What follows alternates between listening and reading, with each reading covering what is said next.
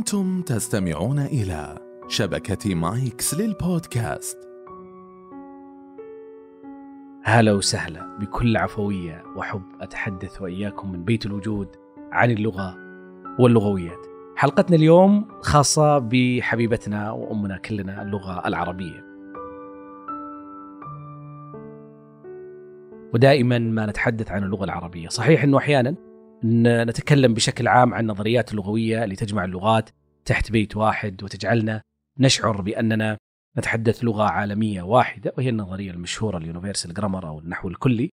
آه ولكن تختلف في مظاهرها إلا أنه كل لغة لها خصوصياتها خصوصا فيما يسمى بما وراء اللغويات. أي الأشياء اللي ما لها علاقة في اللغة بشكل مباشر ولكن لها علاقة بثقافة اللغة أو تاريخ اللغة أو كيف انتشرت هذه اللغة. دائما يتحدث الناس عن انتشار آه، الإسلام أو كيف انتشرت الثقافة. لكن في يوم من الأيام تكلمنا عنه كيف انتشرت اللغة العربية. طبعا في كلام كثير أنه اللغة العربية كانت موجودة في بقاع مختلفة في الشرق الأوسط. بعضهم قال أنها آه، تكون آه، غرب النيل وبعضهم قالوا شرق النيل. وفي حديث أنه الأغلب تكون في حديث أقصد علمي وبحثي.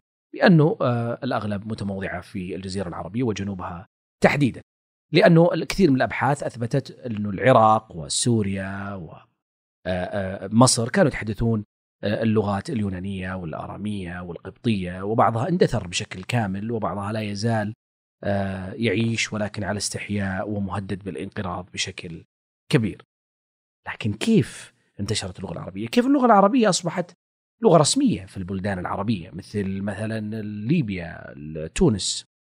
كيف اللغة العربية؟ ما دخلت باكستان ولكن الحرف العربي دخل باكستان صح؟ باكستانيين يتكلمون اليوم يكتبون اليوم بالحرف العربي. كيف نشأ أصلا الحرف العربي؟ أسئلة كثيرة عن لغتنا لابد أن نعرفها. لغتنا اللي انطلقت وأصبحت منتشرة بشكل كبير ولها رواج عالمي ضخم جدا لارتباطها بلا شك. بتعاليم الدين الإسلامي بحكم أنها تمثل اللغة الدينية لعدد كبير من المسلمين بمئات الملايين يقدر أعدادهم وأيضا لغة أولى لأكثر من 460 مليون نسمة لكن هل الانتشار كيف صار؟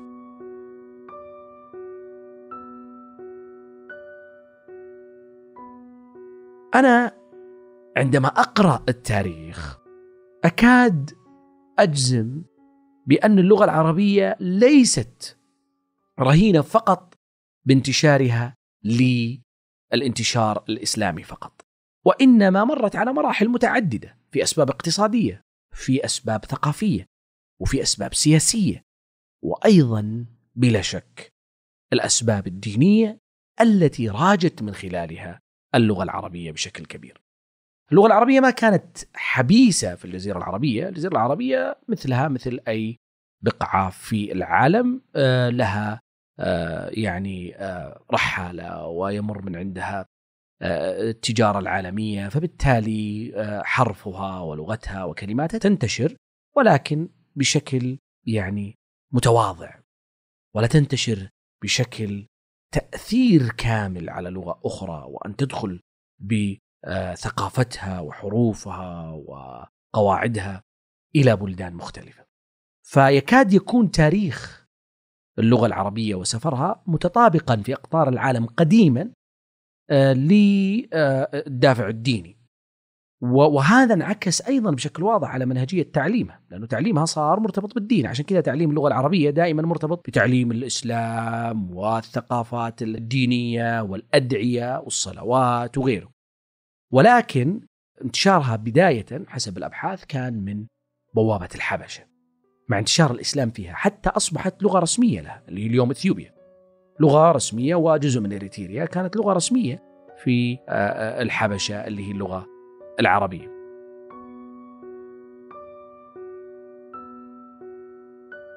وإلى وقت قريب اللغة العربية كانت لغة رسمية للحبشة ولارتيريا وحتى أن سبق دخولها دخول اللغات الأوروبية إلى مملكة داهومي أو جمهورية بنين حاليا بفضل التجار المسلمين وذلك حتى قبل وصول المحتل الفرنسي في القرن السادس عشر. حتى أنه في بعض الأبحاث كنت أقرأ أنه المستعمر الإيطالي في معاملاته التجارية كان يستخدم آه، اللغة العربية لأن هي هي الدارجة في عملية آه، الأعمال والتجارة والمخاطبات الرسمية. حتى بين القطاعات البسيطة والمناطق البسيطة اللي تتكلم لغات مختلفة، أفريقيا ممتلئة باللغات المختلفة فكانت تسمى باللينغوا فرانكا يعني اللغة الوسيطة مثل اللغة الإنجليزية اليوم بالضبط مثل اللغة الإنجليزية في الهند مثلا. الهند عندهم لغة المريلم عندهم لغة تامل اللغة الهندية لغة آه، الأردو. الإنجليزية هي التي تجمعهم وأيضا الهندي يتكلمها أكثر من 500 مليون نسمة في الهند. فاللغة العربية كانت نفس الشيء. في أفريقيا. فهذا كان سبب انتشارها. أما لما يسألني واحد طيب يقول آه، أنا عرفت كيف انتشرت في هذه المناطق الآن وكانت موجودة لكن كيف أصبحت لغة رسمية لمصر مثلا؟ كيف أصبحت لغة رسمية لارتيريا لتونس؟ بعض الأبحاث ترجح إنه هذه المناطق كانت جاهزة لاستقبال اللغة العربية ولاحتضانها لغة رسمية لسببين. السبب الأول لا يوجد لهم لغه رسمية قومية تجمعهم بشكل قوي وإنما لغاتهم تشترك مع قوميات أخرى مثل اليونانية مثلا الأرامية القبطية ففي اشتراك قوميات قوميات أخرى. السبب الآخر إنه لغتهم أيضا المحلية البسيطة وأقصد بسيطة بعدد آه، متحدثينها يعني تجد مثلا شمال المغرب يتحدث لغة معينة وغربها يتحدث لغة معينة وشرقها يتحدث لغة معينة مثل اللغة مثلا الأمازيغية اللي لا تزال اليوم تقاتل آه، بشكل كبير في المنظمات الدولية لأن تثبت وجودها. هذه اللغات أو بعضها اللي كان موجود في في الوطن العربي كانت تركيبتها الداخلية أو مفرداتها منسجمة مع أساسيات اللغة العربية فاحتضانها سهل. ولهذا السبب يسمونها بعض الباحثين اللغات الأفراسية. يقصد الأفراسية اللي من من أفريقيا وآسيا. مثل ال Indo-European اللغات الهندو اوروبيه هذه الأفراسية أي الشرق الأوسط تقريبا أو ما يسمى اليوم بال MENA Middle East and North Africa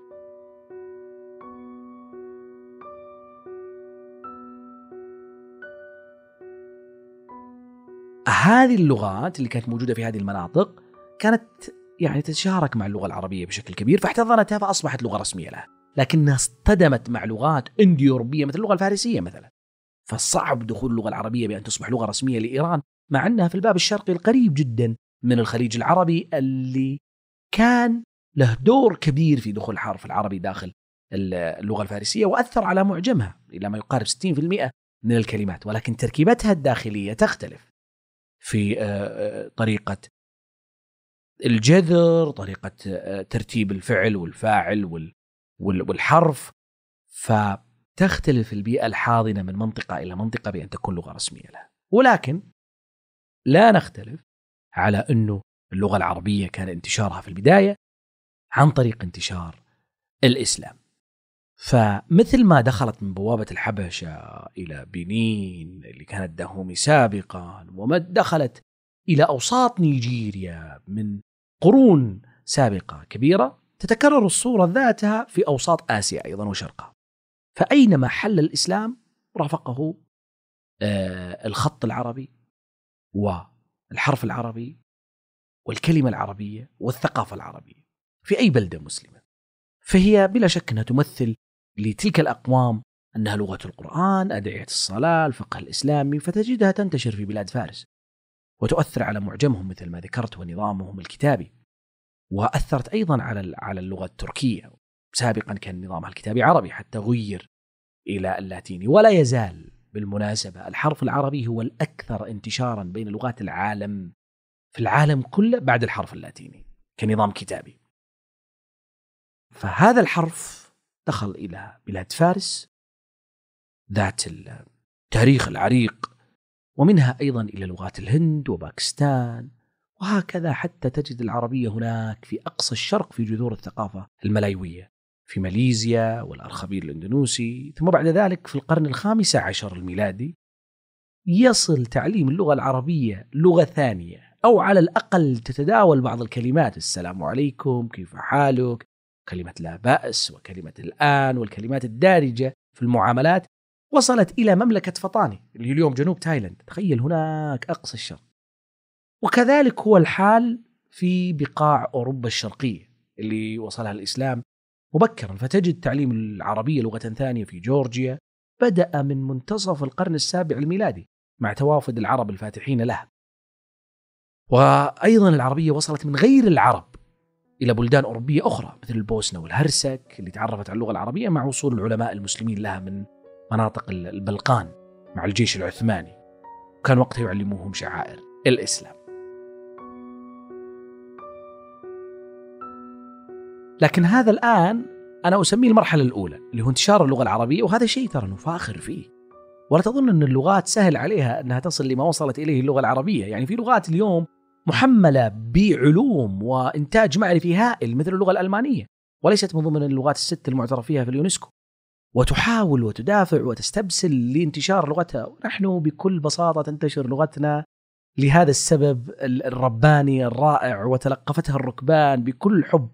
ولا يزال إلى اليوم اللغة العربية لغة حضارة ولغة آه، مكانة في الشرق الآسيوي مثلا في إندونيسيا في أوزبكستان في كازاخستان وأتذكر عندما كنت هناك المتعلمين منهم خصوصا المتعلم آه، صاحب النزعة الدينية يفتخر ويباهي بأن يتحدث هذه اللغة آه، الراقية. فاليوم أو أو من خلال حديثنا عرفنا كيف انتشرت في البداية، لكن ما هو شأن اللغة العربية في البلدان المتقدمة؟ اللي ما وصلها الإسلام بشكل آه، كبير جدا مثل الغرب الأوروبي مثلا. وهنا نجد رصد واقع اللغة العربية لغة ثانية في أوروبا الغربية عند الباحثين بشكل عجيب. فلو نسترجع وصول اللغة العربية لغة ثانية لهذه المناطق المتقدمة في أوروبا يعود تقريبا لعام 1311 في روما وباريس وبولونيا وأوكسفورد وبعد ذلك بقرابة القرنين يعني تقريبا عام 1530 يوافق معهد القراء الملكيين في عهد الملك فرانسو على تخصيص دروس للعربية. شوف كيف هذه اللغة أثبتت وجودها بشكل كبير جدا. هذا يعني أنا ممكن المستمع ما يتفق معي لكن هذا وإحنا يعني للأسف متراخين في دعمها فما بالك لو كنا حريصين جدا مثل حرص هذه الدول المتقدمة على دعم هذه اللغة. ودعم هذه اللغة ترى هو دعم لحضارتك وثقافتك. كثير من الناس يقول والله إحنا نفهم خطأ. يعني والله ليش يشوفونا إرهابيين؟ ليش يشوفونا متخلفين؟ ليش يشوفونا مثلا ناقة وخيمة؟ ليش يشوفونا؟ لأنه ما في تواصل حضاري بيننا كافي وإعلام كافي. لكن لو وصلت لغتك انتهى الموضوع خلاص. دخل معك في كل شيء دخل معك في شعر المتنبي ودخل معك في كلمة سمو ولي العهد في لقاءاته التلفزيونية وطموحه الكبير دخل معك في الأغاني دخل معك في المسرح ففهمك وفهم ثقافتك وعرف أنك تختلف مع كثير من الأشياء اللي تقال عن العرب غير صحيحة وغير دقيقة أو تمثل جزء بسيط من العرب ولكنها لا تمثلك. فدخول ثقافتك يفهم كيف أنت شخص عريق وجذورك كبيرة جدا. وضاربة آه، في هذه الأرض وقدمها قدم التاريخ. ولذلك اللغات بعد الحرب العالمية الثانية تطورت تطور مذهل جدا في تعليمها لغة ثانية وتولدت وتفجرت نظريات كثيرة هذا طبعا لاختلاط الشعوب مع بعضهم في الحروب وهذا أعتقد إنه سبق وتحدثنا عنه اللي هي الطريقة السمعية الشفهية وكيف انتشرت وابتكار وتقنيات كثيرة لتعليم آه، اللغات في العالم. لكن واقع تعليم اللغة العربية للأسف حتى في هذه الدول المتقدمة بقي عقود طويلة بعد الحرب العالمية الثانية بلا تطور منهجي وتربوي ملموس. لكنها تطورت بشكل ملحوظ مؤخرا يعني بعد عام 2000 تقريبا بعد تبنيها الإطار المرجعي الأوروبي وهو إطار مشهور جدا وفي تعليم اللغات. وهذا يفسر ازدهار المؤلفات والسلاسل الأوروبية مؤخرا لتعليم اللغة العربية. لأنه تخيل أوروبا اليوم صارت تؤلف سلاسل لتعليم اللغة العربية. مثل سلسلة تعليم العربية من إصدار مؤسسة عالم المعرفة في مدينة ليون الفرنسية وسلسلة أيضا أحب العربية وأتعلمها من إنتاج آه، شباب بلا حدود في مدينة باريس. آه، ولدينا جهود رائعة جدا أيضا العربية بين يديك وهي من آه، العربية للجميع مؤسسة العربية للجميع هنا في المملكة العربية السعودية في الرياض وهي جمعية أعتقد أنها غير ربحية ورائعة جدا. كانت تتفوق على هذه السلاسل وانتشارها في آه، أوروبا.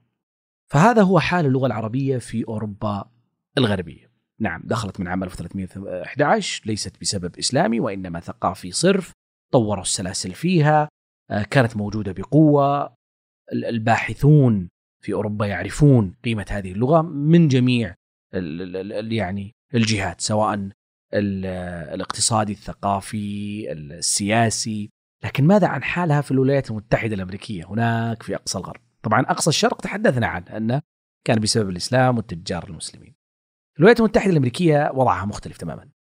الولايات المتحدة الأمريكية يعني اللغة العربية فيها لها خصوصية فريدة لأسباب سياسية واقتصادية. حسب جمعية اللغات الحديثة شهد الإقبال على تعليم العربية ارتفاعا ملحوظا بعد أحداث 11 سبتمبر بلغ 123% من عام 2002 وحتى عام 2010 وأصبحت اللغة العربية ضمن اللغات الأجنبية الأكثر تعلما في الولايات المتحدة الأمريكية. واللغة العربية في أمريكا يعني سابقة لكثير من الدول حتى الدول العربية. فقد سبق تعليم اللغة العربية فيها تاريخ استقلالها قرنا كاملا وأقصد فيها الدول العربية في تبني المنهجيات الجديدة في تعليمها وتطويرها.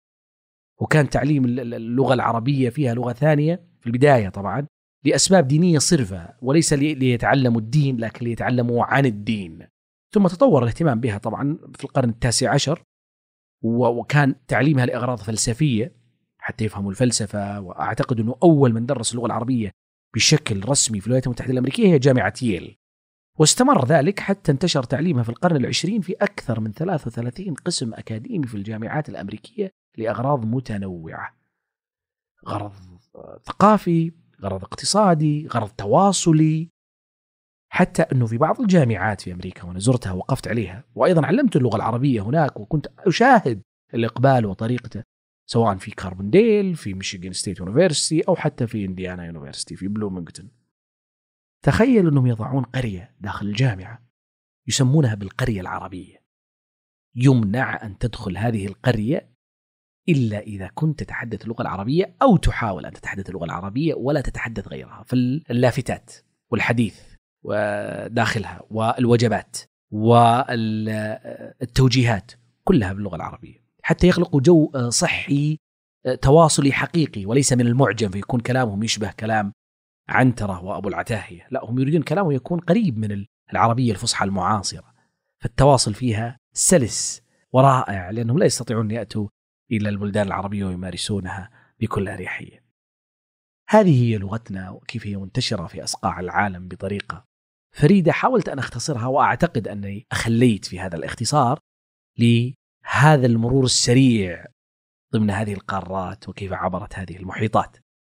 صحيح إنتاجنا المعرفي ضعيف ولكن مقوماتنا كثيرة جدا للنهوض بهذه اللغة التي هي حية وموجودة في بقاع كثيرة. افخروا بلغتكم واشعروا بما يشعر غيركم عندما يتحدثها بأنها لغة راقية وعزيزة بتاريخها وثقافتها وأهلها ولا يرتقي قوم من غير أن ترتقي لغتهم ولو ارتقوا بلغة أخرى من خلال أبحاث واندماج آخر فهم نعم تحضروا ولكن بطريقة فيها نفس استعماري.